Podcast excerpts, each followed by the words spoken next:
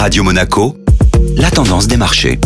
La tendance des marchés avec la Société Générale Private Banking. Bonjour Julien Tomayolo, une séance calme à la Bourse de Paris. Fermé pour Independence Day, les marchés américains n'ont pas permis aux indices boursiers de prendre une direction claire. Les opérateurs de marché sont restés attentistes, d'autant que les craintes sur l'effet des politiques monétaires des banques centrales freinent toujours la prise de risque. Les volumes d'échange sont donc restés faibles et l'indice parisien a clôturé la séance d'hier en baisse de 0,23%. Sur le front des valeurs, Casino a fait l'actualité après avoir été suspendu de la cotation à sa demande alors que le titre progressait de 16,2%.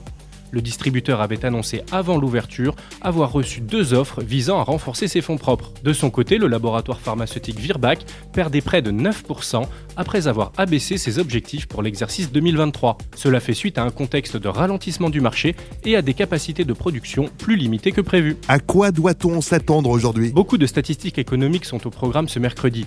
Les indices PMI seront à l'honneur, avec notamment le secteur des services de la zone euro, et du côté des États-Unis, nous suivrons en particulier la des commandes de biens durables, tandis que la Réserve fédérale américaine publiera ce soir le compte-rendu de sa dernière réunion du 14 juin. Bonne journée à tous. Société Générale Private Banking Monaco vous a présenté la tendance des marchés.